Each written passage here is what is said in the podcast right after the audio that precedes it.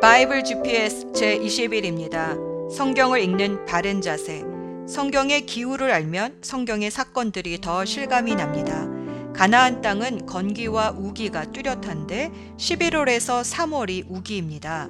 이때 11월에서 12월까지 내리는 가을비를 이른비라 하는데 이때 파종하고 농사를 시작하기 때문입니다.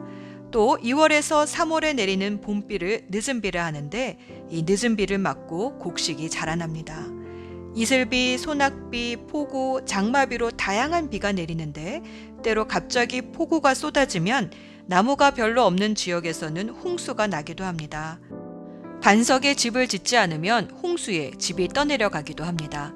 건기는 5월부터 9월까지인데 이때는 모든 수목이 거의 말라버립니다. 이는 지중해성 기후의 특징입니다. 하지만 낮과 밤의 일교차가 커서 이슬은 풍부했는데 이 이슬로 목초지의 풀은 건기에도 잘 자라납니다. 낮의 해와 밤의 달이 사람을 해할 수 있었는데 그만큼 낮은 뜨겁고 밤은 춥기 때문입니다. 그래서 출애굽기 22장 25에서 27절에서 이웃의 옷을 전당 잡거든 해가 지기 전에 돌려주라 했습니다. 지중해에서 습기를 품고 불어오는 서풍은 비를 내리고 아라비아 광야에서 불어오는 동풍은 너무 건조해서 때로 산불의 원인이 되기도 했습니다. 우기에만 비가 내리기 때문에 빗물을 저장하는 cistern이라고도 하는 웅덩이를 파서 건기를 대비했는데 고인 물은 썩지만 신기하게도 이 cistern의 물은 썩지 않습니다.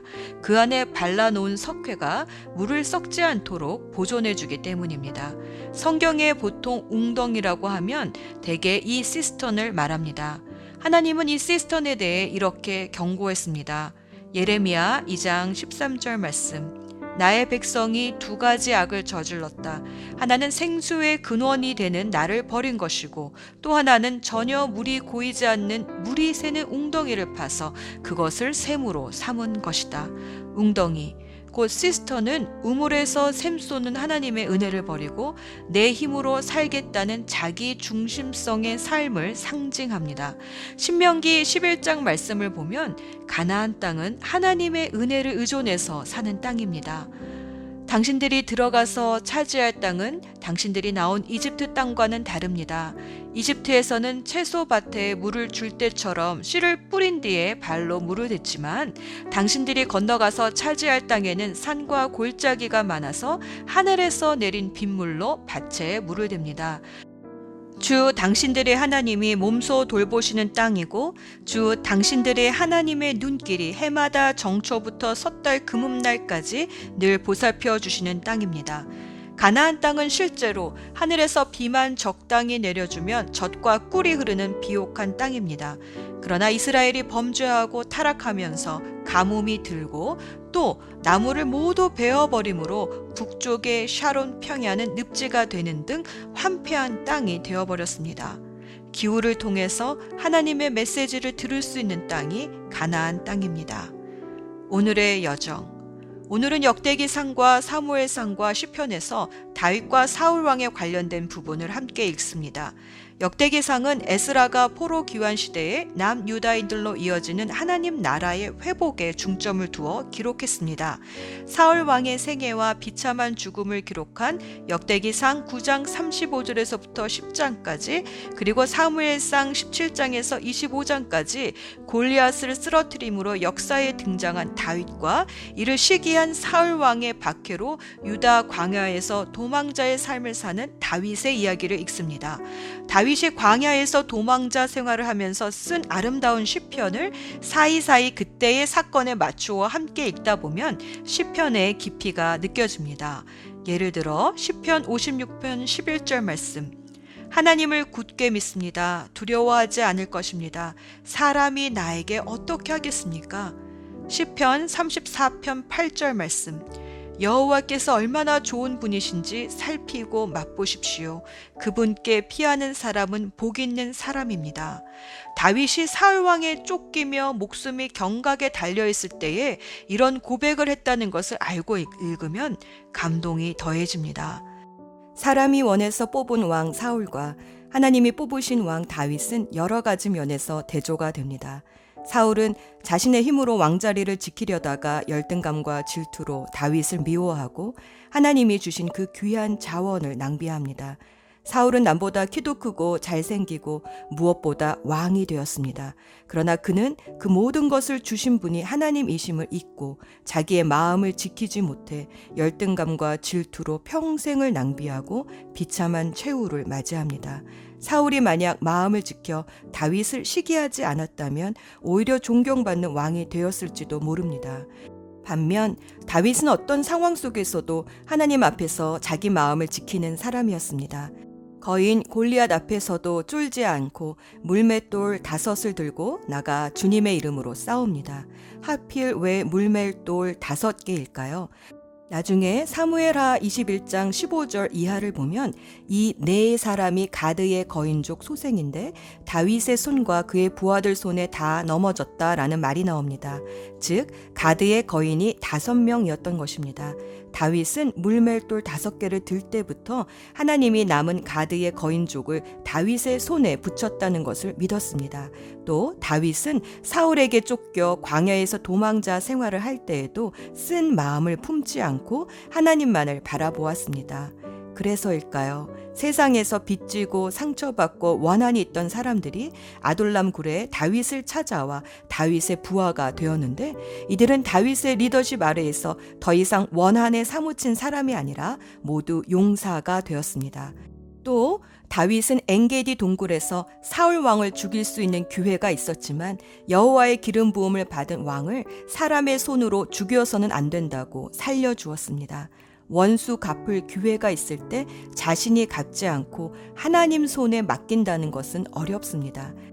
하지만 다윗의 이런 하나님 중심적인 태도는 대대로 이어져 다윗 왕 가문에서는 신하가 왕을 치는 하극상은 거의 일어나지 않았습니다. 물론 다윗도 실수하여 인위적인 방법으로 복수하려 할 때가 있었습니다.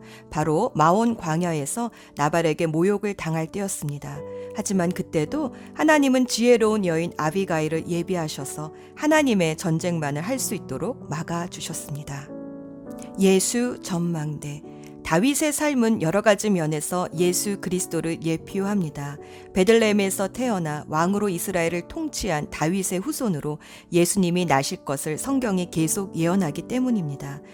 또 다윗을 살리려고 목숨처럼 다윗을 사랑한 요나단의 모습에서도 우리를 친구라 불러주시고 목숨을 버리시면서까지 우리를 사랑해 주신 예수님이 보입니다. 요나단은 기꺼이 자신의 왕자리를 내려놓고 다윗의 편에 서서 충성을 맹세하고 아버지 사울의 모든 계략을 알려주고 다윗이 어려울 때마다 위로하고 격려해 줍니다.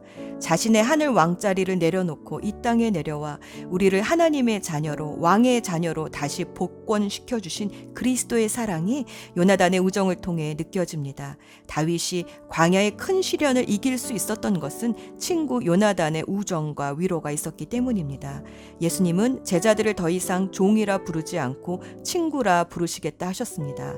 그리고 요한복음 15장 13절에서 사람이 자기 친구를 위하여 자기 목숨을 내놓는 것 것보다 더 큰 사랑은 없다고 말씀하시고는 가장 큰 그 사랑을 주셨습니다. 예수님은 우리를 친구라 부르시고 목숨을 내어 주셨습니다. 기도합시다. 사랑하는 주님, 모든 지킬 만한 것 중에서 더욱 내 마음을 지키라 생명의 근원이 여기에서 남이라 하신 주님 오늘도 성경을 읽으며 주신 말씀으로 생명의 근원이 되는 마음을 지키게 하셔서 사울처럼 시기와 열등감으로 비참한 삶을 살지 않게 하시고 다윗처럼 주님께 마음 합한 사람으로 승리하는 삶을 살게 하옵소서 우리를 목숨처럼 사랑하시는 친구 되신 예수 그리스도 이름으로 기도합니다. 아멘. 역대상 9장 35절 여이엘은 기브온에 살면서 그곳의 지도자로 있었습니다. 그의 아내 이름은 마아가입니다. 여이엘의 맏아들은 압돈이고 그의 다른 이들은 술과 기스와 바알과 넬과 나답과 그돌과 아히오와 스가랴와 미글롯입니다. 미글롯은 시무암의 아버지입니다. 여이엘의 집안은 예루살렘에서 친척들과 함께 살았습니다. 넬은 기스의 아버지이고 기스는 사울의 아버지이며 사울은 요나단과 말기스와와 아비나답과 에스바알의 아버지입니다. 요나단의 아들은 무리바알이고 무리바알은 미가의 아버지입니다. 미가의 아들은 비돈과 멜렉과 다레아와 아하스입니다. 아하스는 야라의 아버지이고 야라는 알레멧과 아스마웻과 시므리의 아버지입니다. 시므리는 모사의 아버지입니다. 모사는 비느아의 아버지이고 비느아의 아들은 르바야입니다. 르바야의 아들은 엘르아살이고 엘르아살의 아들은 아셀입니다. 아셀은 여섯 명의 아들을 두었습니다. 그들의 이름은 아스리감과 보그루와 이스마엘과 스아랴와 오바댜와 하난입니다. 역대상 10장 블레셋 사람들이 이스라엘 백성과 맞서 싸웠습니다. 이스라엘 백성은 블레셋 사람들 앞에서 도망쳤습니다. 많은 이스라엘 백성이 길보아 산에서 죽었습니다. 블레셋 사람들은 사울과 그의 아들들을 끝까지 쫓아와서 사울의 아들 요나단과 아비나답과 말기수아를 죽였습니다. 싸움은 사울에게 불리하게 돌아갔습니다. 그는 화살에 맞아 크게 다쳤습니다. 사울이 자기 무기를 들고 다니는 병사에게 말했습니다. 네 칼을 뽑아서 나를 죽여다오. 저 할례 받지 않은 자들이 나를 조롱하고 죽이기 전에 네가 나를 죽여다오. 하지만 사울의 병사는 두려워서 그를 죽이지 못했습니다. 그래서 사울은 자기 칼을 뽑아 세우고 그 위에 자기 몸을 던졌습니다. 사울의 병사는 그가 죽은 것을 보고 그도 자기 칼 위에 몸을 던져 죽었습니다. 이와 같이 사울과 사울의 세 아들과 그의 온 집안 사람들이 함께 죽었습니다. 골짜기에 살던 이스라엘 백성은 이스라엘 군대가 도망치는 모습과 사울과 그의 아들들이 죽은 것을 보고서 자기들이 살던 성읍을 버리고 달아났습니다. 그래서 블레셋 사람들이 그곳에 와서 살게 되었습니다. 이튿날 블레셋 사람들이 죽은 군인들의 옷을 벗기려고 왔다가 길보아 산 위에 사울과 그의 아들들이 죽어 있는 것을 발견했습니다. 그들은 사울의 갑옷을 벗기고 그의 머리를 자르고 갑옷을 빼앗은 후 사람을 보내어 블레셋 사람들의 모든 땅에 그 소식을 전하게 했습니다. 그들은 자기들의 우상과 백성들이 있는 곳에 그 소식을 전했습니다. 블레셋 사람들은 사울의 갑옷을 그들의 신전에 두었고 사울의 시체는 다곤 신전에 매달았습니다. 블레셋 사람들이 사울에게 한 일을 길르앗의 야베스에 사는 백성들이 들었습니다. 그래서 길르앗 땅 야베스의 용감한 군인들이 사울과 그의 아들들의 시체를 거두어 길르앗의 야베스로 돌아왔습니다. 그들은 사울과 그의 아들들의 뼈를 야베스에 있는 상수리 나무 밑에 묻었습니다. 그리고 7일 동안 아무것도 먹지 않았습니다. 사울이 죽은 것은 그가 여호와께 충성하지 않았기 때문입니다. 그는 여호와께 복종하지 않았습니다. 심지어 무당한테까지 찾아가 무당의 도움을 받으려 했습니다. 사울은 여호와께 찾아가 도움을 구하지 않았습니다. 그래서 여호와께서는 사울을 죽이고 그의 나라를 이세의 아들 다윗에게 주셨습니다. 사무엘상 17장 블레셋 사람들이 전쟁을 하기 위해 군대를 모았습니다. 블레셋 사람들은 유다 땅 소고에 모여서 소고와 아세가 사이에 있는 에베스다밈에 진을 쳤습니다. 사울과 이스라엘 사람들도 엘라 골짜기에 모여 진을 쳤습니다. 이스라엘 사람들은 블레셋 사람과 싸울 대형을 갖췄습니다. 블레셋 사람들은 한 언덕을 차지하고 있었고 이스라엘 사람들은 다른 언덕을 차지하고 있었습니다. 그 사이에는 골짜기가 있었습니다. 블레셋 사람들에게는 골리앗이라는 한 대장이 있었습니다. 그 사람은 가드 사람이었고 키는 6규빗 한 뼘 가량 되었습니다. 머리에 노스로 만든 투구를 쓰고 노스로 만든 갑옷을 입고 있었는데 그 갑옷의 무게가 5천 세겔 가량 되었습니다. 다리에도 노스로 만든 보호대를 대고 있었으며 등에는 작은 노창을 메고 있었습니다. 그 사람이 가지고 있는 큰 창의 나무 부분은 배틀채만큼 컸습니다. 그리고 그 창날의 무게는 600세겔가량 되었습니다. 그 사람의 커다란 방패를 든 부하가 그 사람 앞에 걸어 나왔습니다. 골리앗이 서서 이스라엘 군인에게 소리를 질렀습니다. 너희는 어찌하여 사울 대형을 갖추고 있느냐? 나는 블레셋 사람이고 너희는 사울의 종들이다. 한 사람을 뽑아 나에게 보내어 싸우게 하여라. 만약 누구든지 나를 죽일 수 있다면 우리가 너희들의 종이 되겠다. 그러나 내가 그 사람을 죽이면 너희가 우리의 종이 되어야 한다. 골리앗은 또 이렇게 말했습니다. 오늘 내가 너희 이스라엘 군대를 이렇게 조롱하는데 나와 싸울 놈이 없단 말이냐? 사울과 이스라엘 사람들은 이 블레셋 사람의 말을 듣고 무서워서 벌벌 떨었습니다. 다윗은 에브라 사람 이세의 아들이었습니다. 이세는 유다 땅 베들라헴 사람이었는데 아들이 여덟 명 있었습니다. 사울의 때에 이세는 이미 나이가 많은 노인이었습니다. 이세의 아들 중 위로부터 세 아들은 사울과 함께 싸움터에 있었습니다. 첫째 아들은 엘리압이었고 둘째 아들은 아비나답이었으며 셋째 아들은 삼마였습니다. 다윗은 막내 아들이었습니다. 이세의 아들 중 위로부터 세 아들은 사울을 따르고 있었습니다. 다윗은 사울이 있는 곳과 베들레헴 사이를 왔다 갔다 하고 있었습니다. 다윗은 베들레헴에서 자기 아버지의 양떼를 치고 있었습니다. 블레셋 사람 골리앗은 매일 아침 저녁으로 이스라엘 군대 앞에 나와 섰습니다. 그러기를 40일 동안 하였습니다. 이세가 자기 아들 다윗에게 말하였습니다. 이 볶은 곡식 한 에바와 빵 열덩이를 진에 있는 네 형들에게 갖다 주어라. 또 이 치즈 열덩이도 가지고 가서 내 형들의 천부장에게 주어라. 그리고 내 형들이 어떻게 지내는지 알아보아라. 형들이 모두 잘 있다는 증거가 될 만한 것을 나에게 가지고 오너라. 그때 다윗의 형들은 사울과 이스라엘 군대와 함께 엘라 골짜기에서 블레셋 사람들과 싸우고 있었습니다. 다음 날 다윗은 아침 일찍 일어나 다른 목동에게 양떼를 맡겼습니다. 다윗은 음식을 가지고 이세가 말한 대로 집을 떠났습니다. 다윗이 진에 도착했을 때 이스라엘 군대는 자기 진을 떠나서 싸움터로 나가 함성을 지르고 있었습니다.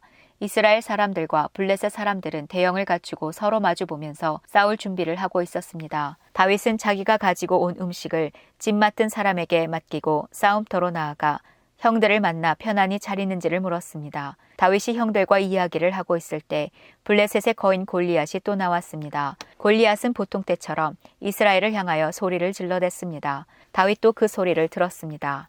이스라엘 사람들은 골리앗을 보자 무서워 벌벌 떨며 달아나고 말았습니다.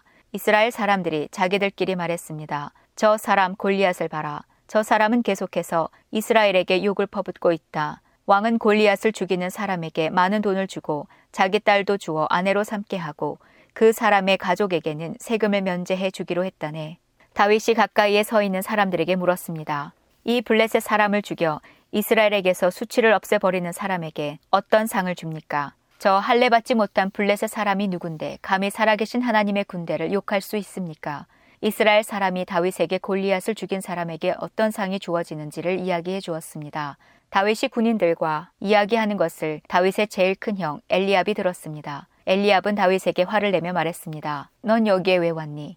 들에 있는 내 양들은 누구에게 맡겨 놓았니? 건방지고 잘난 체 하는 아이야. 넌 지금 아무짝에도 쓸모없는 짓을 하고 있어. 넌 지금 전쟁 구경을 하려고 여기에 온 거야. 다윗이 물었습니다. 제가 무엇을 잘못했어요? 군인들하고 이야기한 것도 잘못인가요? 그리고 나서 다윗은 다른 사람들에게 가서 똑같은 질문을 하였습니다. 그러자 그 사람들도 먼저 사람들과 똑같이 대답했습니다. 어떤 사람들이 다윗이 한 말을 듣고 그 말을 사울에게 전했습니다. 그러자 사울은 사람을 보내어 다윗을 데려오게 하였습니다. 다윗이 사울에게 말했습니다. 용기를 잃은 사람이 있으면 안 됩니다. 왕의 종인 제가 나가서 저 블레셋 사람과 싸우겠습니다. 사울이 대답했습니다. 너는 저 블레셋 사람과 싸울 수 없다. 너는 아직 어린 아이일 뿐이지만 골리앗은 젊었을 때부터 싸움을 많이 해온 뛰어난 군인이다. 그러나 다윗이 사울에게 말했습니다. 왕의 종인 저는 내 아버지의 양떼를 지키던 사람입니다. 사자나 곰이 나타나서 양을 물어가면 저는 그 놈을 공격하여 그 입에서 양을 구해냈습니다. 그 놈이 저를 공격하면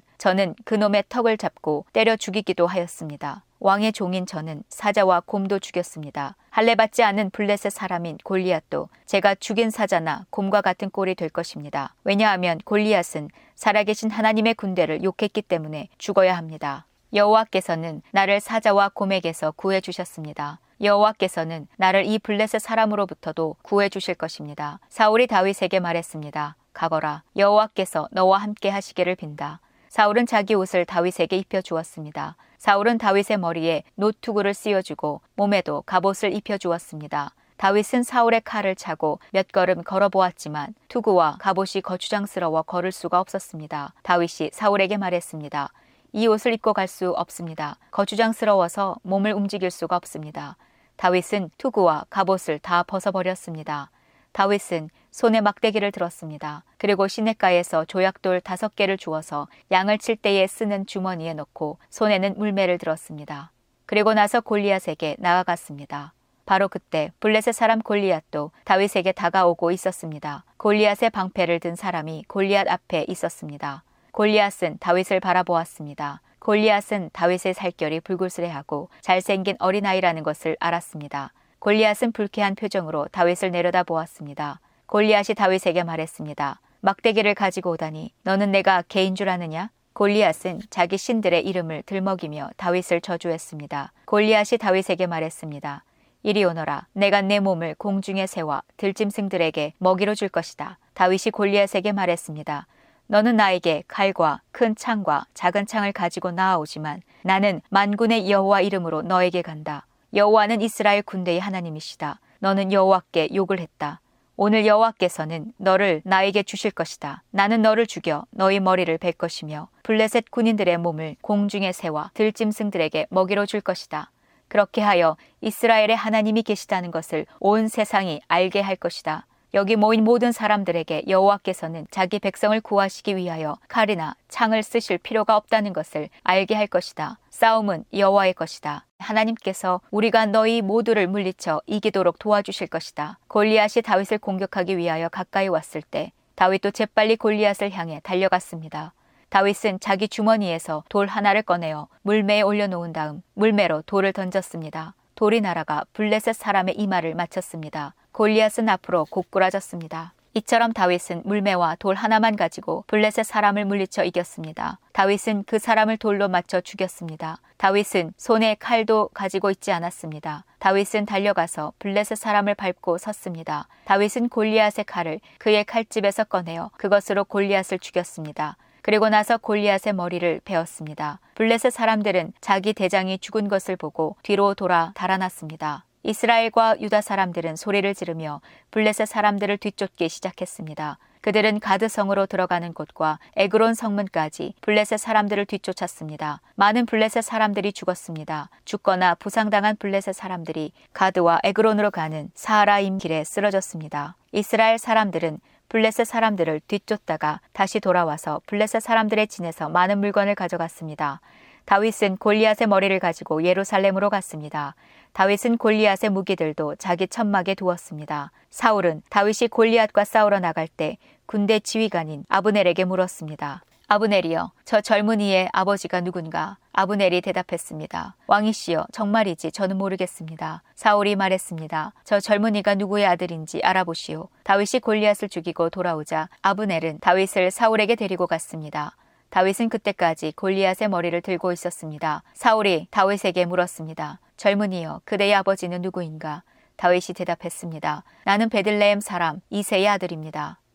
사무엘상 18장 다윗이 사울과 이야기를 나누고 있는 모습을 본 요나단은 이미 마음속으로 다윗을 매우 좋아하게 되었습니다. 요나단은 다윗을 자기 목숨처럼 아끼고 사랑했습니다. 사울은 그날부터 다윗을 자기 곁에 있게 했습니다. 사울은 다윗이 자기 아버지 집으로 돌아가는 것을 허락하지 않았습니다. 요나단은 다윗을 자기 목숨처럼 아끼고 사랑했기 때문에 다윗과 영원한 우정을 약속했습니다. 요나단은 자기 겉옷을 벗어 다윗에게 주었습니다. 또 자기의 갑옷과 칼과 활과 띠까지 모두 주었습니다. 사울은 다윗을 보내어 여러 싸움터에서 싸우게 했는데 다윗은 그때마다 늘 이겼습니다.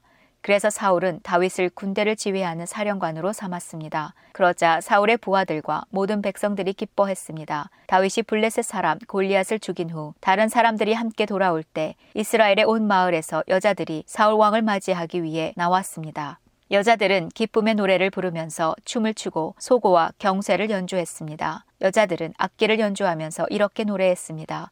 사울이 죽인 적은 천천히요. 다윗이 죽인 적은 만만이라네. 여자들의 노래는 사울의 기분을 상하게 만들었습니다. 그는 크게 화가 났습니다. 사울이 생각했습니다. 여자들은 다윗이 수만 명을 죽이고 나는 수천 명밖에 죽이지 않았다고 말하는구나. 이대로 가다가는 다윗이 나라를 차지하고 말겠구나. 그리하여 사울은 그날부터 다윗을 경계하는 눈으로 바라보았습니다. 사울은 다윗을 질투했습니다. 이튿날 하나님이 보내신 나쁜 영이 사울에게 강하게 들어갔습니다. 그러자 사울은 자기 집에서 미친 사람처럼 말을 했습니다. 다윗은 보통 때처럼 수금을 타고 있었고 사울은 손에 창을 들고 있었습니다. 사울은 창을 들어 올리며 다윗을 벽에 박아버려야지 하면서 창을 던졌습니다. 그러나 다윗은 그 창을 두 번이나 피해 도망갔습니다. 여호와께서는 다윗과 함께 하셨으나 사울에게서는 떠나셨습니다. 그래서 사울은 다윗을 두려워했습니다. 사울은 다윗을 멀리 보내어 작은 부대 지휘관으로 임명하였습니다. 그리하여 다윗은 작은 부대를 이끌고 싸움터에 나갔습니다. 여호와께서 다윗과 함께 하셨기 때문에 나가 싸울 때마다 승리하였습니다. 사울은 다윗이 크게 승리하는 것을 보고 점점 더 다윗을 두려워했습니다. 그러나 이스라엘과 유다의 모든 백성들은 다윗을 사랑하였습니다. 왜냐하면 다윗이 군대를 이끌고 전쟁을 할 때마다 모두 승리하였기 때문입니다. 사울이 다윗에게 말했습니다. 여기에 내 맏딸 메랍이 있다. 내 딸을 너에게 주어 너의 아내로 삼게 해주겠다. 그 대신 너는 나가서 용감하게 여호와를 위해 싸워라. 사울은 또 이렇게 마음 먹었습니다. 다윗이 블레셋 사람의 손에 죽을 테니 내가 다윗을 죽일 필요가 없다. 그러나 다윗이 말했습니다. 이런 대접은 나에게 분에 넘치는 것입니다. 그리고 내 아버지의 집안도 왕의 사위가 되기에는 보잘것없는 집안입니다. 그러나 다윗이 사울의 딸 메랍과 결혼할 때가 되었을 때 사울은 메랍을 다윗 대신에 무월랏 사람 아드리엘에게 주었습니다. 그런데 사울의 둘째 딸 미갈이 다윗을 사랑하였습니다. 미갈이 다윗을 사랑하고 있다는 이야기를 전해 들은 사울은 잘된 일이라고 생각했습니다. 사울이 생각했습니다. 미갈을 다윗과 결혼시켜야겠다. 그리고 미갈을 이용해 다윗을 블레셋 사람들의 손에 죽게 해야겠다. 그리하여 사울은 두 번째로 다윗에게 내 사위가 되지 않겠나 하고 물었습니다. 그리고 사울은 자기 종들에게 명령을 내렸습니다. 다윗에게 몰래 이렇게 말하여라. 왕은 당신을 좋아하고 있소. 왕의 종들도 당신을 좋아하고 있으니 당신은 왕의 사위가 되어야 하고 사울의 종들은 이 명령대로 다윗에게 말했습니다. 그러자 다윗은 대답했습니다. 여러분은 왕의 사위가 되는 것이 쉽다고 생각하시오? 나는 가난하고 보잘것없는 사람입니다.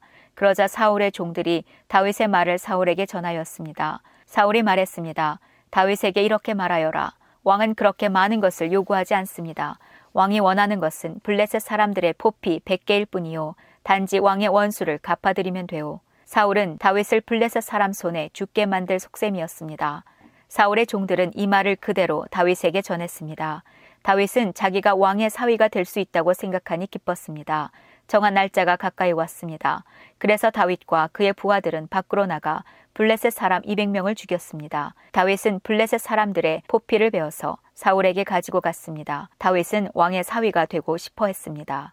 그리하여 사울은 자기 딸 미가를 다윗의 아내로 주었습니다. 사울은 여호와께서 다윗과 함께 하신다는 것을 알았습니다. 사울은 자기 딸 미갈이 다윗을 사랑한다는 것도 알았습니다. 그래서 사울은 다윗을 더욱 두려워하게 되었습니다. 사울은 평생토록 다윗의 원수가 되었습니다. 블레셋의 지휘관들은 계속해서 이스라엘을 공격해 왔습니다. 그러나 그때마다 다윗은 그들을 물리쳐 이겼습니다. 다윗은 사울의 부하들보다 더 많은 공을 세웠습니다. 그리하여 다윗은 더 유명해졌습니다.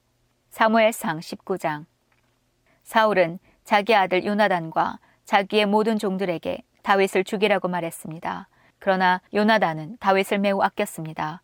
그래서 요나단은 다윗에게 이렇게 귓속말을 해주었습니다. 내 아버지 사울이 자네를 죽일 기회를 찾고 있네. 그러니 조심하여 내일 아침에 아무도 모르는 곳에 숨어 있게.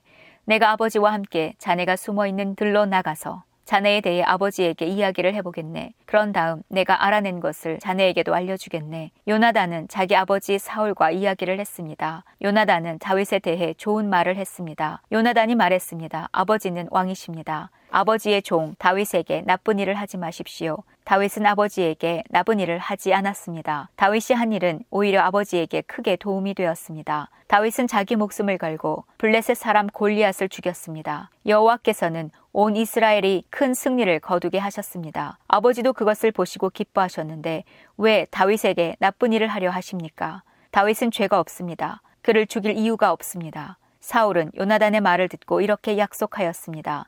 여호와께 맹세하지만 나는 결코 다윗을 죽이지 않겠다. 그러자 요나단은 다윗을 불러냈습니다. 요나단은 아버지 사울 왕이 한 모든 말을 다윗에게 이야기해 주었습니다. 그리고 요나단은 다윗을 사울에게 데리고 갔습니다. 그리하여 다윗은 전처럼 사울과 함께 있게 되었습니다.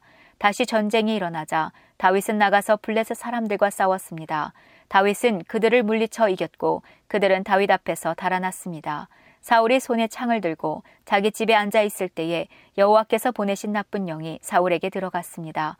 다윗은 그 앞에서 수금을 타고 있었습니다. 사울은 창을 들어 다윗에게 던졌습니다. 그러나 다윗은 몸을 피하여 다치지 않았고 사울의 창은 벽에 박혔습니다. 다윗은 그날 밤에 사울에게서 도망쳤습니다. 사울은 다윗의 집으로 사람들을 보내어 집 밖에서 지키고 있다가 아침에 다윗을 죽이라고 했습니다.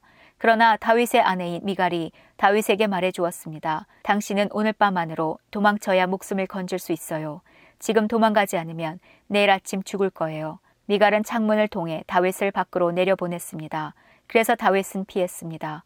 미갈은 우상을 가져다가 침대 위에 놓고 옷으로 싼 다음에 염소토를 그 머리에 씌웠습니다. 사울은 다윗을 잡으려고 사람들을 보냈습니다. 그러나 미갈은 다윗은 아파요 하고 말했습니다. 다윗을 잡으러 갔던 사람들이 사울에게 돌아와서 미갈의 말을 전하였지만 사울은 그 사람들을 다시 돌려보내 다윗을 잡아오게 했습니다.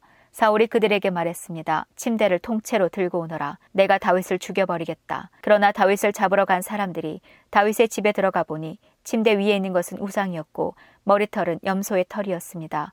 사울이 미갈에게 말했습니다. 너는 왜 이런 식으로 나를 속였느냐? 너는 내 원수를 달아나게 했도다. 미갈이 사울에게 대답했습니다. 다윗이 자기를 도망갈 수 있게 해주지 않으면 나를 죽여버리겠다고 했어요. 다윗은 사울을 피해 도망간 후에 라마에 있는 사무엘에게 갔습니다. 다윗은 사무엘에게 사울이 자기에게 한 모든 일을 말해 주었습니다. 다윗과 사무엘은 나요스로 가서 거기에 머물렀습니다. 사울은 다윗이 라마에 나요스에 있다는 소식을 들었습니다. 그래서 사람들을 보내어 다윗을 잡아오게 하였습니다. 그 사람들이 다윗을 잡으러 갔을 때 그들은 예언을 하고 있는 예언자들을 보았습니다. 그리고 사무엘이 그 예언자들의 우두머리로 있는 것도 보았습니다. 그때 하나님의 영이 사울이 보낸 사람들에게 들어가서 그들도 예언을 하게 되었습니다. 사울이 그 소식을 들었습니다. 그래서 다른 사람들을 보냈지만 그 사람들도 예언을 하였습니다. 세 번째로 사람을 보냈지만 그 사람들도 예언을 하였습니다. 그래서 이번에는 사울이 직접 라마로 갔습니다. 사울은 세구에 있는 우물에 이르러 물었습니다. 사무엘과 다윗이 어디에 있소? 백성들이 대답하였습니다. 라마의 나요새 있습니다. 그 말을 듣고 사울은 라마의 나요스로 갔습니다. 그러나 하나님의 영이 사울에게도 들어갔습니다. 사울은 걸으면서 예언을 하다가 라마의 나요까지 갔습니다. 사울은 자기 옷을 벗고 사무엘 앞에서 예언을 하였습니다. 사울은 지쳐 쓰러졌습니다. 그리고 하루 종일 밤새도록 그렇게 누워 있었습니다. 그래서 사울도 예언자 중 한 사람인가? 라는 말이 생겨났습니다. 사무엘상 20장 그때의 다윗은 라마의 나요스에서 달아났습니다. 다윗은 요나단에게 가서 이렇게 물었습니다. 내가 무슨 잘못을 했나? 내 죄가 무엇인가? 내가 자네 아버지에게 무슨 잘못을 저질렀기에 자네 아버지가 나를 죽이려고 하는가? 요나단이 대답했습니다. 아닐세, 자네는 결코 죽지 않을 걸세. 아버지는 아무리 작은 일을 하시더라도 먼저 나에게 말씀을 해주신다네. 자네를 죽일 생각이 있었다면 반드시 나에게도 말씀해 주셨을 걸세. 아버지는 결코 자네를 죽이지 않을 걸세. 다윗이 다시 말했습니다. 자네 아버지는 내가 자네 친구라는 것을 잘 알고 계시네. 자네 아버지는 속으로 이렇게 생각하고 계실 걸세. 요나단에게는 이 일을 알리지 말아야지. 만약 요나단이 이 일을 알면 다윗에게 말해버릴 거야. 그러니 여호와와 자네에게 맹세하지만 나는 곧 죽을 걸세. 요나단이 다윗에게 말했습니다. 자네가 해달라는 것은 무엇이든지 해주겠네. 다윗이 말했습니다. 이복에 내일은 초하루 축제일일세. 나는 왕과 함께 식사를 하게 되어 있네. 하지만 나는 3일 저녁까지 들에 숨어 있겠네. 자네 아버지가 내가 없어졌다는 것을 눈치채시면 이렇게 말해주게나. 다윗은 나에게 자기 고향 베들레헴으로 가게 해달라고 말했어요. 해마다 이맘때에는 그의 온 가족이 제사를 드린답니다. 만약 자네 아버지가 잘했다라고 말씀하시면 나는 무사할 걸세. 하지만 자네 아버지가 화를 내시면 자네 아버지가 날 해칠 생각이 있는 걸로 알게나. 요나단, 자네 종인 나를 도와주게. 자네는 여호와 앞에서 나와 약속을 하였네. 나에게 죄가 있다면 자네가 나를 죽이게나 자네 아버지에게 넘겨줄 필요가 없지 않겠나. 요나단이 대답했습니다. 아닐세, 결코 그럴 수 없네. 아버지가 만약 자네를 해칠 생각을 갖고 있다는 것을 알게 되면 반드시 자네에게 알려주겠네. 다윗이 물었습니다. 자네 아버지가 자네에게 엄하게 말하면 누가 나에게 알려줄 수 있겠나? 요나단이 말했습니다. 들로 나가세. 그래서 요나단과 다윗은 함께 들로 나갔습니다. 요나단이 다윗에게 말했습니다. 이스라엘의 하나님 여호와 앞에서 이렇게 약속하네. 모레 이맘때까지 아버지의 마음을 알아보겠네. 만약 아버지가 자네에게 나쁜 마음을 품고 계시지 않다면 자네에게 그 소식을 알려주겠네. 하지만 만약 아버지가 자네를 해칠 마음을 품고 계시다면 그 사실도 자네에게 알려주겠네. 그래서 자네가 안전하게 멀리 도망갈 수 있도록 하겠네. 그렇게 하지 않는다면 하나님께서 나에게 무서운 벌을 내리셔도 감당하겠네. 여호와께서 내 아버지와 함께 계셨던 것처럼 자네와도 함께 계시기를 바라네. 내가 살아있는 동안 나에게 여호와의 사랑을 베풀어 주게나. 그래서 내가 죽지 않게 해주게. 내 집안에도 변함없이 사랑을 베풀어 주어야 하네. 여호와께서 자네의 모든 원수를 이 땅에서 없애버리시더라도 우리 집안에 대한 사랑을 버리지 말아주게. 요나단은 다윗과 약속을 하며 여호와께서 다윗의 원수들을 벌 주시기를 바라네 하고 말했습니다. 그리고 요나단은 다윗에게 자기와 맺은 사랑의 약속을 다시 말하게 했습니다. 요나단은 다윗을 자기 목숨만큼 사랑했기 때문에 그런 약속을 하게 하였습니다. 요나단이 다윗에게 말했습니다. 내일은 초하루 축제일이네. 하지만 자네의 자리는 빌 것이고 내 아버지는 자네가 없어졌다는 것을 알게 될 걸세. 이틀 뒤에 자네는 지난번에 숨어 있었던 곳으로 가게. 가서 에셀 바위 곁에서 기다리게. 그러면 내가 화살 세 발을 바위 가까이로 쏘겠네. 마치 어떤 목표물을 향해 쏘는 것처럼 쏘겠네. 그리고 나서 소년을 한 명 보내어 그 화살들을 찾으라고 말하겠네. 만약 내가 얘야 너무 멀리 갔다. 화살은 내 뒤쪽에 있으니 이리 주워 오너라. 하고 말하면 자네는 숨어 있는 곳에서 나와도 상관없네. 여호와께 맹세하지만 자네에게 위험한 일이 없을 테니 그곳에서 나와도 좋을 걸세. 하지만 만약 내가 얘야 화살은 내 앞쪽에 있다 하고 말하면 여호와께서 자네를 보내시는 것으로 알고 그곳을 떠나게나 우리가 이야기한 것을 기억하게 여호와께서는 자네와 나 사이에 영원한 증인이시네. 그리하여 다윗은 들에 숨었습니다. 초하루 축제일이 이르자 왕이 식탁에 앉았습니다. 왕은 언제나 앉던 자리인 벽 가까이에 앉았습니다. 요나단은 왕의 맞은편에 앉았고 아브넬은 왕의 곁에 앉았습니다. 하지만 다윗의 자리는 비어 있었습니다. 그날 사울은 아무 말도 하지 않았습니다. 사울은 다윗에게 무슨 부정한 일이 생겨나오지 못하는 거겠지라고 생각했습니다. 이튿날은 그 달의 두 번째 날이었습니다. 다윗의 자리가 또 비어 있었습니다. 이번에는 사울이 요나단에게 물었습니다. 이세의 아들은 왜 이 식탁에 어제도 오지 않고 오늘도 오지 않는 거냐? 요나단이 대답하였습니다. 다윗이 나에게 베들레헴으로 가게 해달라고 부탁했습니다. 다윗은 우리 가족이 마을에서 제사를 드리니 가게 해주게. 형이 나를 오라고 했네. 자네가 내 친구라면 내 형들을 만나게 해주게 하고 말했습니다. 그래서 다윗은 왕의 식탁에 나오지 못했습니다. 그러자 사울은 요나단에게 화를 내며 말했습니다. 이 바보 같은 놈아. 그래, 난 네가 이세의 아들 다윗의 편인 줄 알고 있었다. 너는 너뿐만 아니라 너를 낳아준 내 어미도 수치스럽게 만들고 있다. 이세의 아들이 살아있는 한 너는 절대로 왕이 될 수 없고 나라를 가질 수도 없다. 그러니 이제 사람들을 보내어 다윗을 끌고 오너라. 다윗을 반드시 죽여야 한다. 요나단이 자기 아버지에게 물었습니다. 다윗이 왜 죽어야 합니까? 다윗이 대체 무슨 잘못을 했습니까? 그러자 사울이 자기 창을 요나단에게 던져 요나단을 죽이려 했습니다. 요나단은 자기 아버지가 다윗을 정말로 죽이려 한다는 것을 알았습니다. 요나단은 크게 화를 내며 식탁을 떠났습니다. 요나단은 아무것도 먹지 않았습니다. 그날은 그달의 이틀째였습니다. 요나단은 다윗을 죽이려는 자기 아버지의 모습을 보고 마음이 상했습니다. 이튿날 아침에 요나단은 전에 약속했던 것처럼 다윗을 만나기 위해 들러 나갔습니다. 요나단은 어린 아이를 데리고 나갔습니다. 요나단은 아이에게 달려가서 내가 쏘는 화살을 찾아오너라 하고 말했습니다. 아이가 달려가자 요나단은 아이의 앞으로 화살을 쏘았습니다. 아이는 화살이 떨어진 곳으로 달려갔습니다. 요나단은 이 아이 뒤에서 외쳤습니다. 화살이 네 앞쪽에 있지 않느냐? 요나단이 또 외쳤습니다. 서둘러서 빨리 뛰어가거라. 머뭇거리면 안 된다. 아이는 화살을 주어 자기 주인에게 가지고 돌아왔습니다. 아이는 이 모든 일이 무슨 뜻인지를 알지 못했지만 요나단과 다윗만은 알고 있었습니다. 그리고 나서 요나단은 자기 무기를 아이에게 주면서 마을로 돌아가거라 하고 말했습니다. 아이가 떠나자 다윗은 바위의 남쪽에서 나왔습니다. 다윗은 땅에 머리를 대고 요나단에게 절을 하였습니다. 다윗은 그렇게 세 번 절을 하였습니다. 그리고 나서 다윗과 요나단은 서로 입을 맞추면서 함께 울었습니다. 다윗이 더 많이 울었습니다. 요나단이 다윗에게 말했습니다. 평안히 가게. 우리는 여호와의 이름으로 맹세하였네. 여호와께서 자네와 나 사이에 그리고 우리의 자손 사이에 영원한 증인이시네. 그리고 나서 다윗은 떠났고 요나단은 마을로 돌아갔습니다. 사무엘상 21장 다윗은 제사장 아히멜렉을 만나기 위해 노브로 갔습니다. 아히멜렉은 다윗을 보자 떨면서 말하였습니다. 왜 혼자 다니시오? 아무도 당신과 함께 있지 않으시오? 하고 물었습니다. 다윗이 대답했습니다. 왕이 나에게 특별한 명령을 내렸소. 왕은 내가 할 일을 아무에게도 알리지 말라고 말했소. 내 부하들하고도 나중에 만날 곳을 가르쳐 주고 헤어졌소. 그런데 혹시 먹을 것을 가지고 계시오? 빵 다섯 덩이나 그 밖에 먹을 것이 있으면 아무 것이나 좀 주시오. 제사장이 다윗에게 말했습니다. 보통 빵은 가지고 있지 않소. 하지만 거룩한 빵은 조금 있소. 당신의 부하들이 여자와 가까이 하지 않았다면 그 빵을 먹어도 좋소. 다윗이 대답했습니다. 우리는 3일 동안 여자와 가까이 하지 않았소. 내 부하들은 보통 길을 갈 때도 자기 몸을 거룩하게 지켰소. 하물며 오늘 그들이 나와 함께 길을 가고 있으니 더 말할 것도 없소. 제사장은 거룩한 빵을 다윗에게 주었습니다. 왜냐하면 제사장에게는 여호와 앞에 차려 놓았던 빵 말고는 다른 빵이 없기 때문입니다. 그것은 진설병 곧 하나님 앞에 따뜻한 빵을 차려 놓으면서 물려낸 빵이었습니다.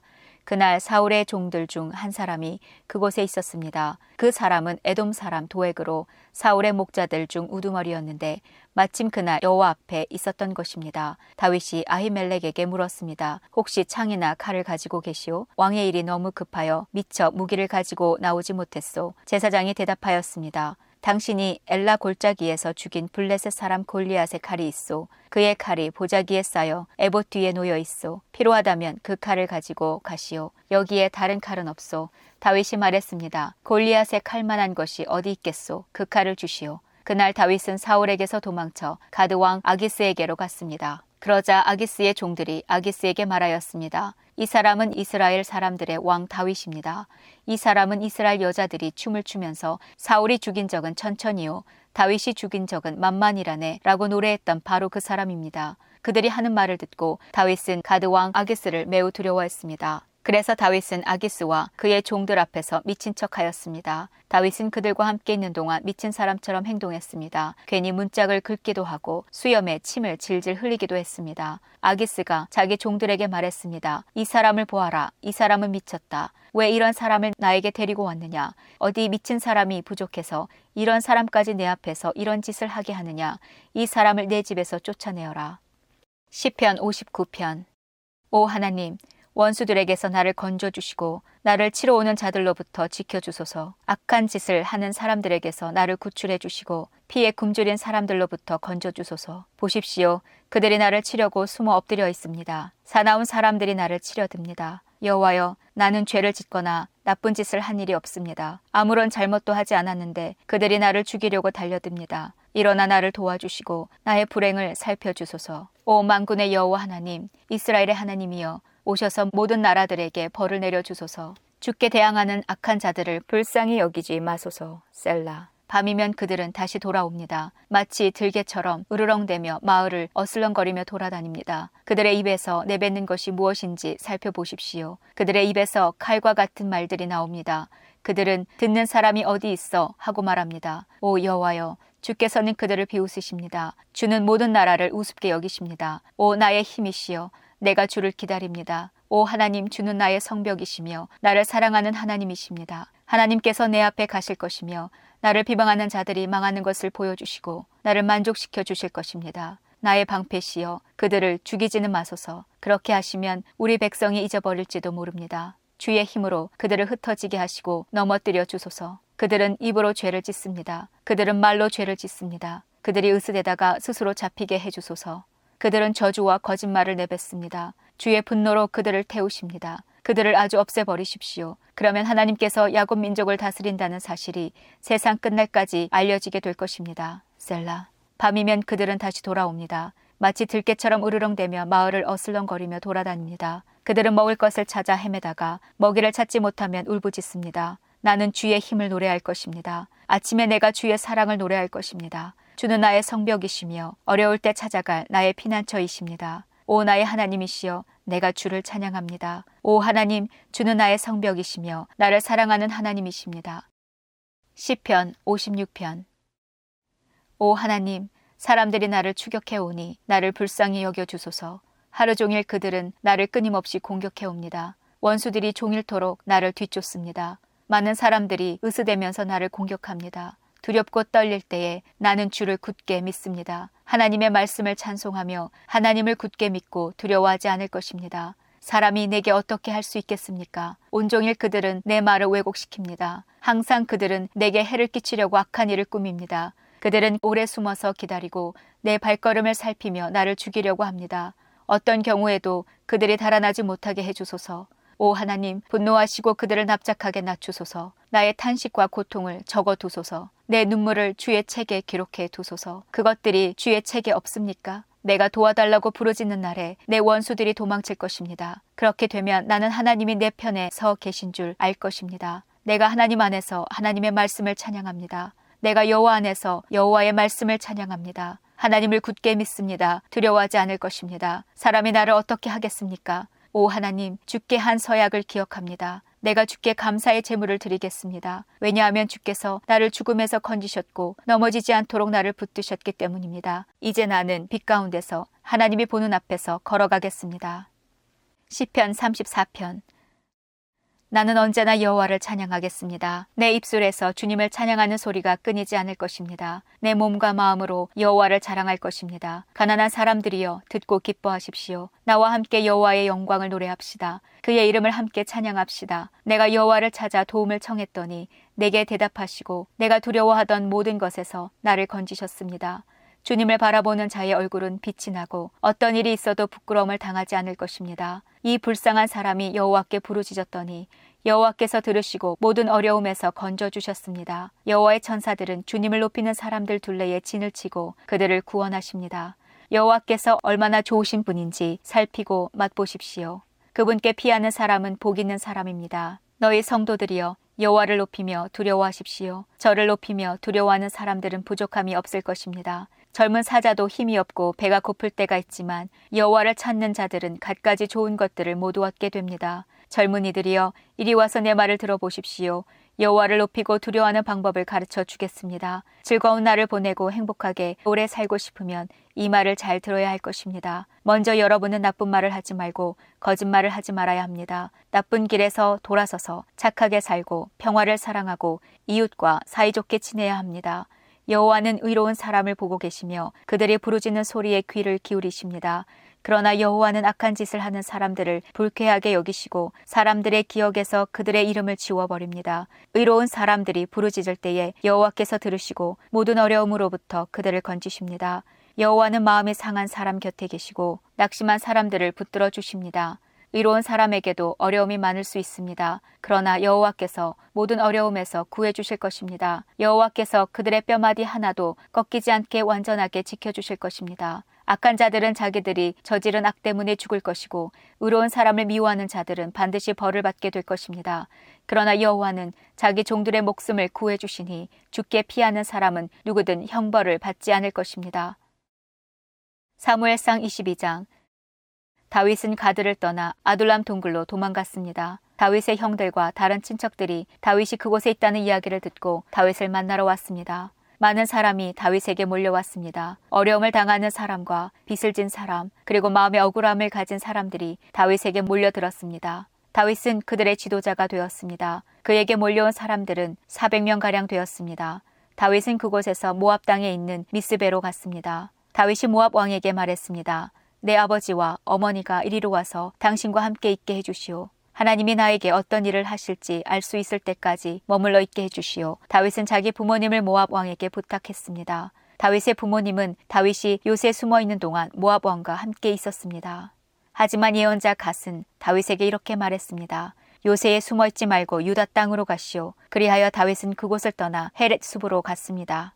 사울은 다윗과 그의 부하들이 나타났다는 소식을 들었습니다. 사울은 기부와 언덕 위에 한 상수리 나무 아래에 앉아 있었고 모든 신하들은 그 주변에 둘러서 있었습니다. 사울은 손에 창을 들고 있었습니다. 사울이 신하들에게 말했습니다. 베냐민 사람들이여 들어보시게 여러분은 이세의 아들이 여러분에게 밭과 포도원을 주리라고 생각하시오? 과연 다윗이 여러분을 군인 100명을 지휘하는 백부장 혹은 군인 1000명을 지휘하는 천부장으로 삼을 것 같소?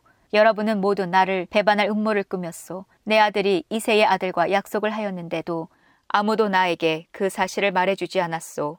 나를 생각해 주는 사람은 아무도 없소. 내 아들이 내 종을 부추겨 오늘 당장 나를 해치려는데도 아무도 그 사실을 나에게 말해주지 않았소. 에돔 사람 도액이 사울의 신하들과 함께 그곳에 서 있었습니다. 도액이 말했습니다. 내가 이세의 아들을 보았습니다. 다윗은 노브로 와서 아히두베 아들 아히멜렉을 만났습니다. 아히멜렉은 다윗을 위해 죽게 기도해 주었습니다. 또 아히멜렉은 다윗에게 음식도 주고 블레셋 사람 골리앗의 칼도 주었습니다. 이 말을 듣고 사울 왕은 사람을 보내어 노베서 제사장으로 있던 아히멜렉과 그의 모든 친척을 잡아오게 했습니다. 그리하여 그들 모두가 왕에게 잡혀왔습니다. 사울이 아히멜렉에게 말했습니다. 아히두베 아들아, 내 말을 들어라. 아히멜렉이 대답했습니다. 왕이여 말씀하십시오. 사울이 말했습니다. 너는 왜 이세의 아들과 함께 나를 해치려고 남이 모르게 나쁜 일을 꾸몄느냐? 너는 다윗에게 빵과 칼을 주었고 그를 위해 하나님께 기도도 드렸다. 어찌하여 다윗이 지금 나를 치도록 만들었느냐? 아히멜렉이 대답했습니다. 다윗은 왕에게 충성을 다 바쳤습니다. 왕에게 다윗만큼 충성스러운 종이 어디에 있습니까? 다윗은 왕의 사위이고 호위 대장입니다. 왕실에서 그는 귀중한 사람입니다. 다윗을 위해 내가 하나님께 기도드린 것이 이번만은 아닙니다.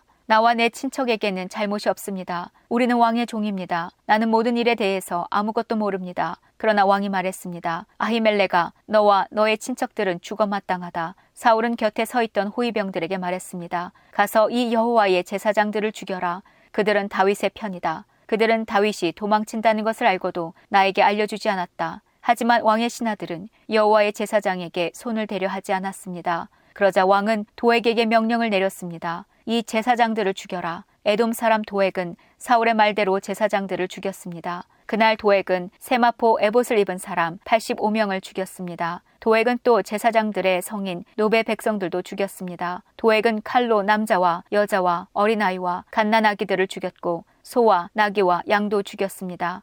그러나 아비아달은 죽음을 피하여 달아났습니다. 아비아달은 아히두베 아들인 아히멜렉의 아들이었습니다. 아비아달은 다윗에게로 달아났습니다. 아비아달은 다윗에게 사울이 여호와의 제사장들을 죽였다는 이야기를 했습니다. 그러자 다윗이 아비아달에게 말했습니다. 에돔 사람 도액이 그날 그곳에 있었소. 나는 그 사람이 사울에게 모든 것을 다 말할 줄 알고 있었소. 당신 아버지와 당신 친척들이 죽은 것은 내 책임이요. 당신을 죽이려 하는 사람이 나도 죽이려 하고 있어. 두려워하지 말고 나와 함께 있으시오. 나와 함께 있으면 안전할 것이오.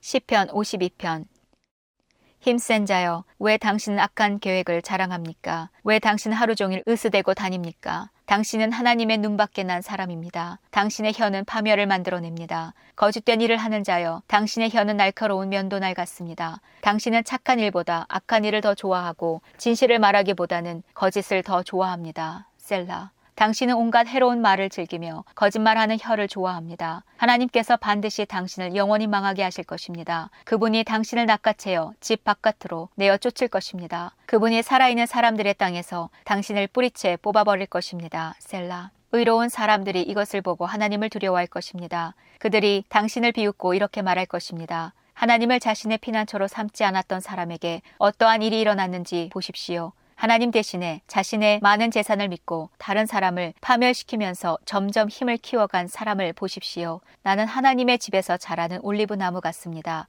나는 하나님의 한결같은 사랑을 언제까지나 굳게 믿습니다. 주께서 하신 일에 대해 내가 언제까지나 주를 찬송하겠습니다. 내가 주의 이름에 소망을 두는 것은 주가 선하시기 때문입니다. 주의 성도들과 함께 주를 찬송하겠습니다. 사무엘상 23장 누군가가 다윗에게 말했습니다. 블레셋 사람들이 그 일라를 공격하고 타작마당에서 곡식을 훔치고 있습니다. 다윗이 여호와께 여쭈었습니다. 가서 블레셋 사람들과 싸워야 합니까? 여호와께서 대답하셨습니다. 가거라. 블레셋 사람들을 공격하여 그 일라를 구하여라. 하지만 다윗의 부하들이 다윗에게 말했습니다. 여기 유다 땅에 있는 것만 해도 두려운데 어떻게 그 일라까지 가서 블레셋 군대와 싸울 수 있겠습니까? 다윗이 다시 여호와께 여쭤보았습니다. 그러자 여호와께서는 그 일라로 내려가거라 블레셋 사람들과 싸워 이길 수 있도록 해주겠다 하고 말씀하셨습니다. 그리하여 다윗과 그의 부하들은 그 일라로 갔습니다. 그들은 블레셋 사람들과 싸워 그들의 가축을 빼앗았습니다. 다윗은 수많은 블레셋 사람들을 죽이고 그일라 백성을 구하였습니다. 아히멜렉의 아들 아비아달은 사울 왕을 피해 달아날 때 에봇을 가지고 왔는데 그일라에 있는 다윗에게 올 때 그 에봇을 가지고 왔습니다. 누군가가 사울에게 다윗이 지금 그일라에 있다고 말해 주었습니다. 그러자 사울이 말했습니다. 마침내 하나님께서 다윗을 나에게 주셨다. 다윗이 성문과 성벽에 있는 성으로 들어갔으니 그가 그 속에 갇혔도다. 사울은 자기 군대를 모두 모아 싸울 준비를 하게 했습니다. 그들은 그 일라로 내려가서 다윗과 그의 부하들을 공격할 준비를 했습니다. 다윗도 사울이 자기를 해칠 준비를 하고 있다는 소식을 들었습니다. 그래서 다윗은 제사장 아비아달에게 에봇을 가져오라고 말했습니다. 그리고 나서 다윗은 이렇게 기도하였습니다. 이스라엘 하나님 여호와여 사울이 나를 해치려고 합니다. 사울이 나 때문에 그일라 성을 멸망시키려고 이곳으로 오고 있습니다. 그일라 백성이 나를 사울에게 넘겨줄까요? 사울은 정말 그일라로 올까요? 이스라엘의 하나님 여호와여 주님의 종에게 말씀해 주십시오. 여호와께서 대답하셨습니다. 사울이 내려올 것이다. 다윗이 다시 여쭈었습니다. 그일라 백성이 나와 내 부하들을 사울에게 넘겨주겠습니까? 여호와께서 대답하셨습니다. 그럴 것이다. 그리하여 다윗과 그의 부하들은 그 일라를 떠났습니다. 다윗과 함께 간 사람은 600명가량 되었습니다. 그들은 이곳 저곳으로 계속 옮겨 다녔습니다. 사울은 다윗이 그 일라에서 도망쳤다는 이야기를 듣고 그 일라를 치려던 계획을 거두었습니다.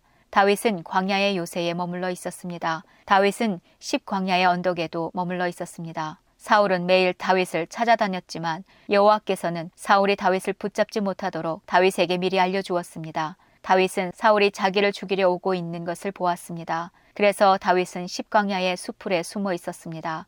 이때 사울의 아들 요나단이 호레시에 있는 다윗에게 왔습니다. 요나단은 다윗이 하나님 안에서 강한 믿음을 가질 수 있도록 힘을 북돋아 주었습니다. 요나단이 다윗에게 말했습니다. 두려워하지 말게. 내 아버지는 자네를 건드리지 못할 것세. 자네는 이스라엘 왕이 되고 나는 자네 다음 가는 사람이 될 걸세. 내 아버지인 사울도 이 사실을 알고 계시네. 두 사람은 여호와 앞에서 언약을 맺었습니다. 그리고 나서 요나단은 집으로 돌아갔고 다윗은 호레시에 계속 머물렀습니다. 십 백성이 기부하에 있는 사울에게 가서 말했습니다. 다윗이 우리 땅에 숨어 있습니다. 그는 호레시의 요새에 있습니다. 그 요새는 여시몬 남쪽에 하길라 언덕 위에 있습니다. 왕이시여 어느 때든 내려오십시오. 기꺼이 다윗을 왕께 넘겨드리겠습니다. 사울이 대답하였습니다. 나를 도와준 여러분에게 여호와께서 복을 주시기를 바라오. 가서 다윗에 대해 더 알아봐 주시오. 다윗이 어디에 머물러 있는지 알아보시오. 그는 영리하다고 들었소. 다윗이 숨는 데 사용하는 장소를 다 찾아보시오. 그런 후에 나에게 다시 돌아와서 모든 것을 말해 주시오. 그러면 내가 여러분과 함께 가겠소. 만약 다윗이 그 지역에 있다면 내가 반드시 그를 찾아내겠소. 유다의 온 집안을 뒤져서라도 찾아내고 말겠소. 그리하여 십 백성은 사울보다 먼저 십으로 돌아왔습니다. 다윗과 그의 부하들은 마온 광야에 있었습니다. 마온은 여시몬 남쪽 아라바에 있는 광야지대였습니다. 사울과 그의 부하들이 다윗을 찾아다녔지만 다윗은 이미 사울이 자기를 찾아다니고 있다는 것을 백성들에게 들어 알고 있었습니다. 다윗은 바위로 내려가 마온 광야에 머물렀습니다. 사울은 다윗이 마온 광야로 내려갔다는 소식을 듣고 다윗의 뒤를 쫓아 마온 광야로 갔습니다. 사울은 산 이쪽으로 가고 다윗과 그의 부하들은 산 저쪽으로 갔습니다. 다윗과 그의 부하들은 사울에게서 멀리 피하기 위해 서둘러 움직였습니다. 사울과 그의 군인들은 다윗과 그의 부하들을 에워싸서 잡으려 하였습니다. 그때에 한 사람이 사울에게 와서 이렇게 전하였습니다. 빨리 오십시오. 블레셋 사람들이 우리 땅을 공격하고 있습니다. 그래서 사울은 다윗을 쫓다 말고 블레셋 사람들과 싸우기 위해 돌아갔습니다. 사람들이 이곳을 셀라하마 느곳이라고 부르는 것도 이 때문입니다. 다윗은 마온 광야를 떠나 엔게디 요새에서 살았습니다. 시편 63편 오 하나님 주는 나의 하나님이십니다. 내가 주를 간절하게 찾습니다. 물이라곤 찾아볼 수 없는 곳 메마르고 거친 땅에서 내 영혼이 주를 목마르게 찾습니다. 온몸으로 주를 애타게 찾아 헤맵니다. 내가 주를 성소에서 배웠습니다. 그곳에서 주의 능력과 영광을 보았습니다. 주의 사랑이 내 목숨보다도 좋기에 내가 주를 찬양할 것입니다. 내가 살아있는 동안 주를 찬양할 것입니다. 내가 손을 들고 기도하며 주의 이름을 찬송하겠습니다. 가장 좋은 음식을 먹는 것처럼 내가 만족할 것입니다. 그게 기뻐하며 내가 주를 찬송하겠습니다. 내가 침대에 누워서 주를 떠올립니다. 긴 밤이 지나도록 주를 생각합니다. 주는 나를 도우시는 분이시기에 내가 주의 날개 그늘 아래에서 노래합니다. 내가 주께 가까이 다가가니 주께서 오른손으로 나를 붙들어 주십니다. 나를 죽이려고 하는 사람들은 무덤으로 내려갈 것입니다. 그들은 칼에 죽을 것이고 그들의 시체는 들개들의 밥이 될 것입니다. 왕은 하나님 안에서 기뻐할 것이니 하나님의 이름으로 맹세하는 사람들은 모두 하나님을 찬양할 것입니다. 그러나 거짓말하는 사람들은 입을 닫아야 할 것입니다. 사무엘상 24장 사울이 블레셋 사람들을 물리치고 난 후에 누군가가 사울에게 와서 다윗이 엔게디 광야에 있다고 전했습니다. 그래서 사울은 온 이스라엘에서 3천 명을 뽑았습니다. 사울은 이 사람들을 데리고 다윗과 그의 부하들을 찾아다녔습니다. 그들은 들염소 바위 근처를 찾아다니고 있었습니다. 사울은 길가에 있는 양 우리에 이르렀습니다. 그곳에 마침 동굴이 있어서 사울은 용변을 보기 위해 동굴로 들어갔습니다. 그런데 다윗과 그의 부하들은 바로 이 동굴의 안쪽 깊은 곳에 숨어 있었습니다. 다윗의 부하들이 다윗에게 말했습니다. 오늘이 바로 여호와께서 말씀하신 날입니다. 여호와께서는 내가 네 적을 너에게 넘겨줄 테니 내 마음대로 하여라 하고 말씀하셨습니다. 다윗이 사울에게 가까이 기어갔습니다. 다윗은 사울의 옷자락을 잘라내었습니다. 그런데도 사울은 아무것도 모르고 있었습니다. 그 후에 다윗은 사울의 옷자락을 잘라낸 것 때문에 마음이 찔렸습니다. 다윗이 자기 부하들에게 말했습니다. 내 주인에게 그런 일을 하면 안 되는데 내가 그만 잘못했소. 사울은 여호와께서 기름 부으신 왕이요. 그렇기 때문에 사울에게 해가 되는 일을 하면 안 돼요. 다윗은 이러한 말로 자기 부하들을 말렸습니다. 다윗은 자기 부하들이 사울을 공격하지 못하게 했습니다. 사울은 동굴을 떠나 자기 길을 갔습니다. 다윗도 동굴에서 나와 사울의 뒤에서 내 주 왕이여 라고 소리 질렀습니다. 사울이 뒤돌아보자 다윗이 얼굴을 땅에 대고 절했습니다. 다윗이 사울에게 말했습니다. 왕은 왜 다윗이 사울을 해치려고 한다라고 하는 사람들의 말을 귀담아 들으십니까? 왕이여 보십시오. 여호와께서 오늘 동굴에서 왕을 내 손에 맡기신 것을 당신도 보셨습니다. 어떤 사람은 왕을 죽이라고 말하였으나 나는 내 주는 여호와께서 기름 부으신 왕이므로 해치지 않겠노라고 말했습니다. 내 아버지여, 내 손에 들려 있는 왕의 옷자락을 보십시오. 나는 왕의 옷자락을 잘라내기만 하고 죽이지는 않았습니다. 자, 이제는 내가 왕에게 어떤 나쁜 일도 할 생각이 없다는 것을 알아주십시오. 나는 왕에게 죄를 짓거나 해치려고 한 적이 없습니다. 그런데도 왕은 나를 죽이려고 쫓아오고 있습니다. 여호와께서 왕과 나 사이에 옳고 그름을 가려주시기 바랍니다. 그리고 여호와께서 왕에게 벌을 주시기 바랍니다. 그러나 나는 내 손으로 왕을 해치지 않겠습니다. 옛 속담에 나쁜 일은 나쁜 사람에게서 나온다 라는 말이 있습니다. 그러므로 나는 왕을 해치지 않겠습니다. 이스라엘 왕이 누구를 잡으려고 하고 있습니까? 왕이 뒤쫓고 있는 사람은 누구입니까? 왕은 죽은 개나 벼룩을 뒤쫓고 있는 것과 같습니다. 여호와께서 우리의 재판관이 되시어 왕과 나 사이에 옳고 그름을 가려주시기 바랍니다. 여호와께서 나의 억울함을 살펴주시기 바랍니다. 또 나를 왕의 손에서 구해주시기 바랍니다. 다윗이 이 말을 마치자 사울은 내 아들 다윗아 이것이 정말 네 목소리냐 하고 말하면서 크게 소리내어 울었습니다. 사울이 말했습니다. 너는 나보다 옳도다. 너는 나에게 잘해 주었는데 나는 너에게 나쁜 일을 했구나. 내 말을 들으니 너는 나에게 좋은 일을 하였구나. 여호와께서 나를 너에게 넘기셨는데도 너는 나를 죽이지 않았다. 자기 원수를 손안에 넣고도 좋게 돌려보내는 사람이 어디 있겠느냐. 네가 오늘 나에게 착한 일을 하였으므로 여호와께서 너에게 상 주시기를 바란다. 네가 틀림없이 왕이 되리라는 것을 나는 잘 알고 있다. 너는 이스라엘 나라를 잘 다스리게 될 것이다. 그러므로 이제 너는 내 자손을 죽이지 않겠다고 여호와의 이름으로 맹세해다오. 내 아버지의 집에서 내 이름을 지워버리지 않겠다고 약속해다오.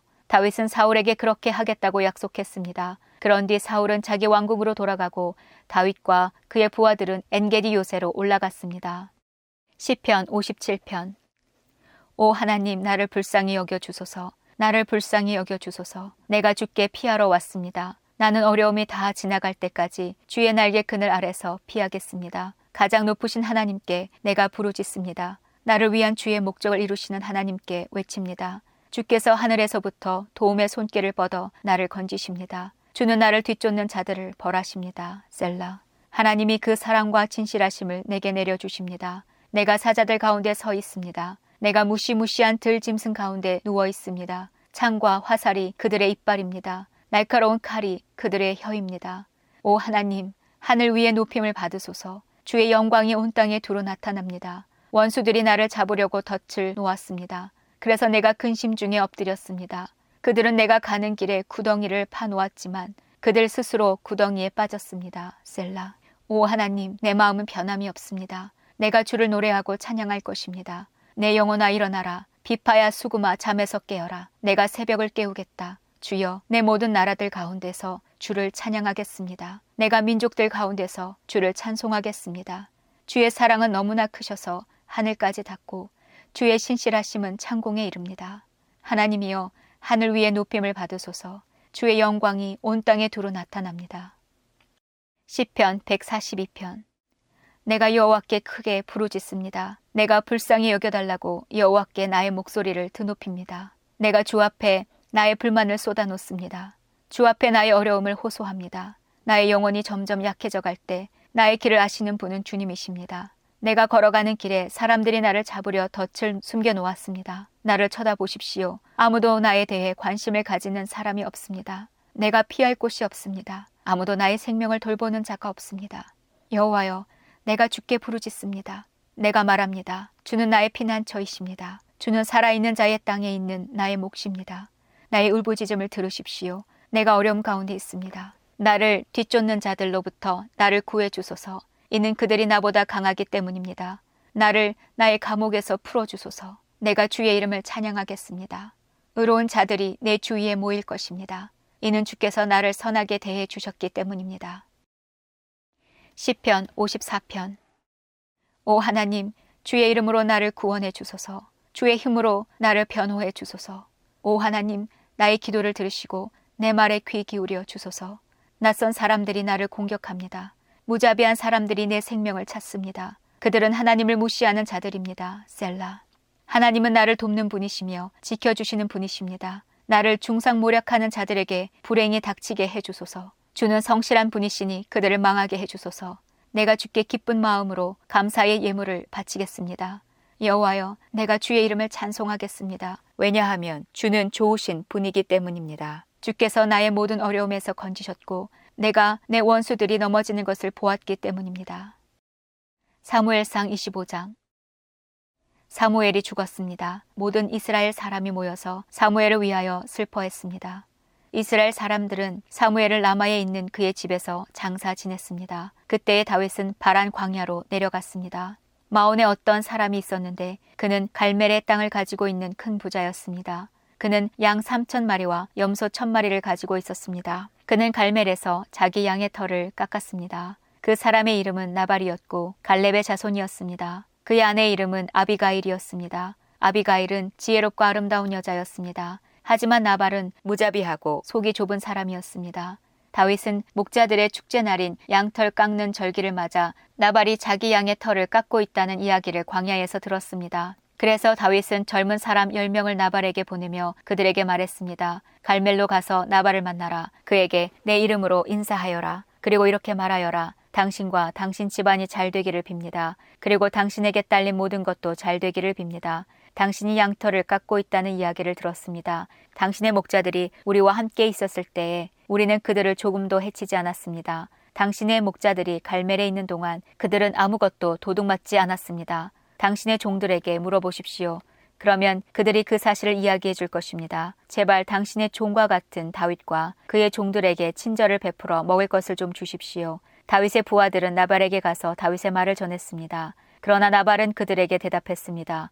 다윗이 누구요? 이세의 아들이란 자가 도대체 누구요? 요즘은 자기 주인에게서 도망치는 종놈들이 많다던데 내가 어찌 빵과 물 그리고 양털 깎는 내 종에게 주려고 잡은 짐승의 고기를 알지도 못하는 사람들에게 줄 수 있겠소? 다윗의 부하들은 돌아가서 나발이 한 말을 그대로 전했습니다. 그러자 다윗이 그들에게 칼을 차라 하고 말했습니다.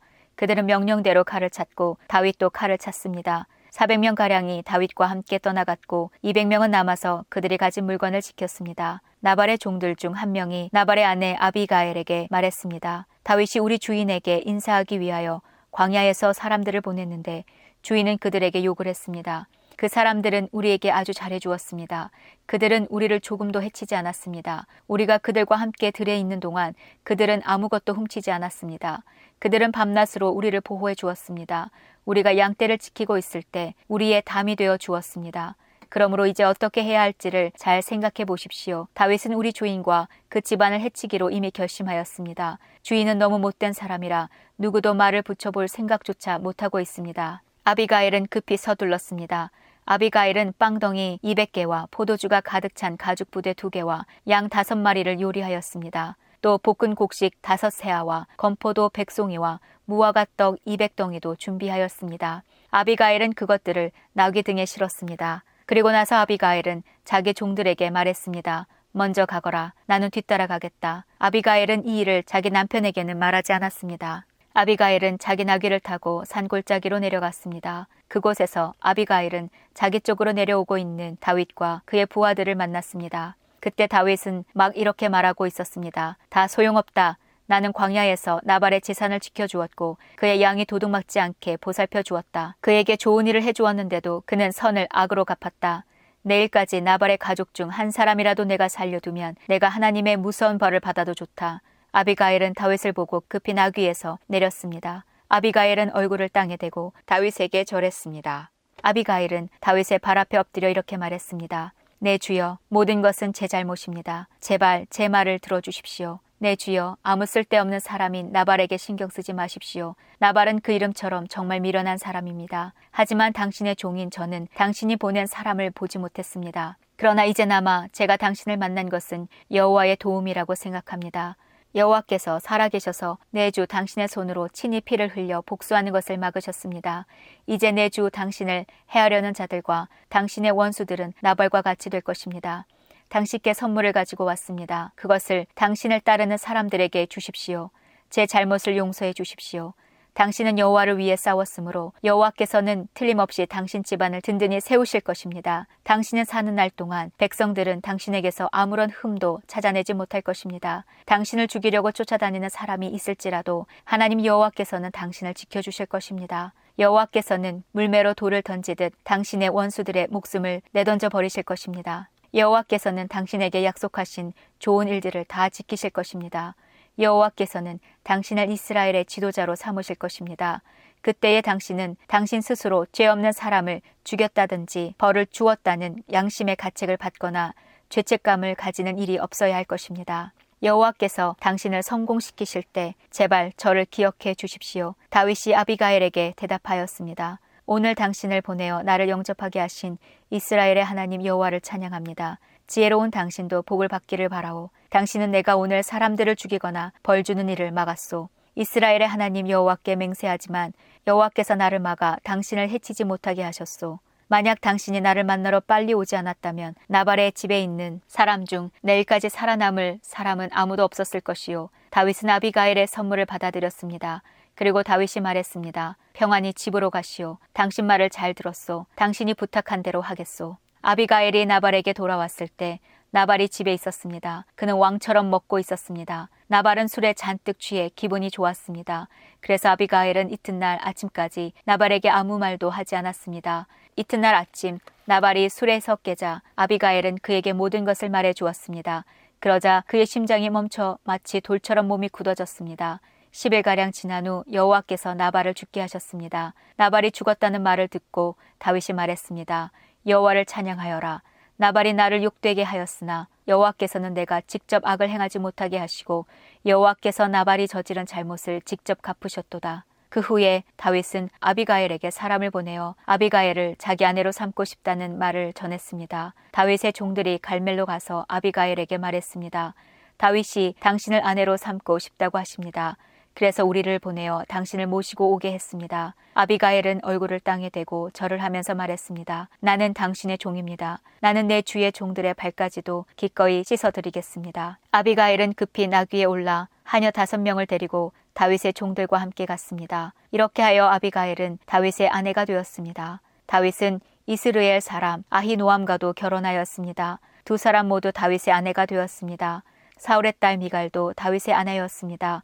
그러나 사울은 미갈을 갈림 사람인 라이스의 아들 발디에게 주었습니다.